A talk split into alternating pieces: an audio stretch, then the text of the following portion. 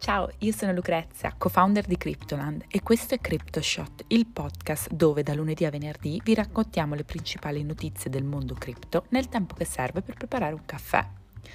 Allora, settimana cruciale per Bitcoin, quella che è iniziata ieri, partita spazzando via settimane di perdite dopo aver chiuso sabato a 21.800 dollari, il prezzo massimo che ha toccato BTC da metà agosto. Poche settimane nella storia di Bitcoin sono frenetiche come quella in cui ci troviamo e gli analisti si aspettano di vedere particolare volatilità. Effettivamente gli ingredienti per l'imprevedibilità ci sono tutti. Oltre al merge di Ethereum previsto per il 15 settembre, oggi verranno anche rilasciati nuovi dati sul Consumer Price Index americano. Come resisterà Bitcoin a questa tempesta? Come anticipato, uno dei due protagonisti della settimana che influenzeranno i prezzi di BTC è proprio la familiare Federal Reserve degli Stati Uniti.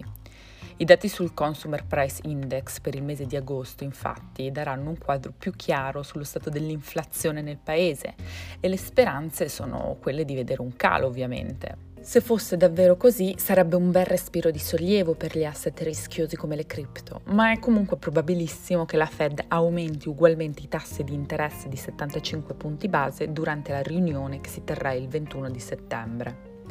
Ad aggiungersi a questo quadro già di per sé imprevedibile c'è il secondo protagonista della settimana, il merge di Ethereum.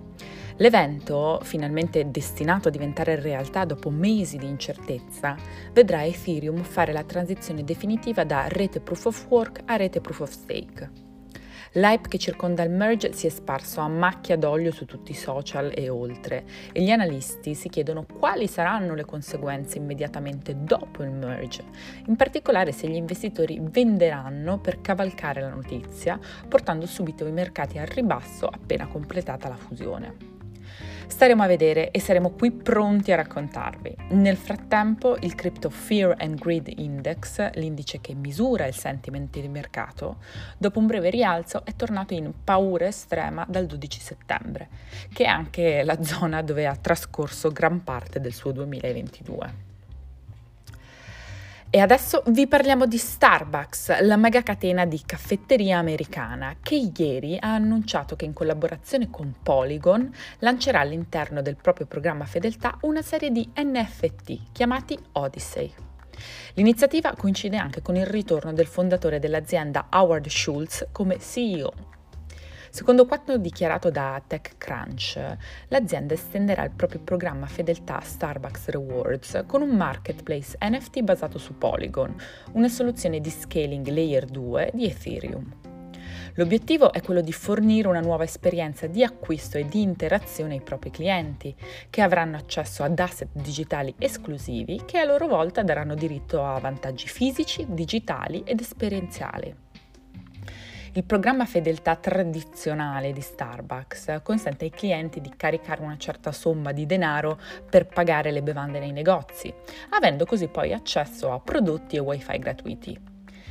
Questo programma premiava anche i clienti dando loro punti e ha riscosso tantissimo successo a partire dal 2010 con il lancio dell'app mobile dell'azienda.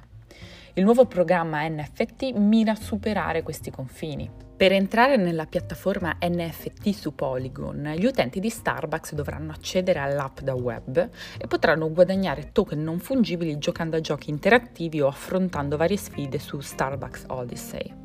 Gli utenti potranno anche acquistare gli NFT sul marketplace integrato, senza la necessità di collegare i propri wallet o utilizzare criptovalute. Ed esisterà anche un mercato secondario in cui si potranno scambiare, vendere e acquistare i token in totale libertà. Starbucks ha anticipato questa iniziativa Web3 per mesi, attirando anche alcune critiche da parte dei media e dei propri dipendenti, che hanno appunto criticato l'impatto ambientale di alcune piattaforme NFT ma la blockchain scelta dall'azienda è Polygon, che, in quanto rete proof of stake che non necessita del mining, utilizza una quantità notevolmente inferiore di energia rispetto a Ethereum. L'ultima notizia di oggi riguarda MicroStrategy, che sembra essere super super bullish. MicroStrategy, la società di software quotata in borsa, è l'azienda che detiene più Bitcoin al mondo e conta oltre 129.000 BTC nelle sue casse.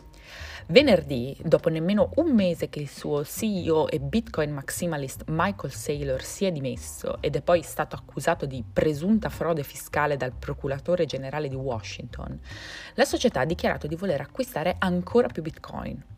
Secondo le indicazioni presentate alla SEC, MicroStrategy venderà circa 500 milioni di dollari in azioni e tratterrà tutti gli eventuali guadagni futuri per lo sviluppo del business e per poter rafforzare la sua posizione su Bitcoin. MicroStrategy quindi è bullish e sembrerebbe convinta che le quotazioni di Bitcoin sono destinate a salire.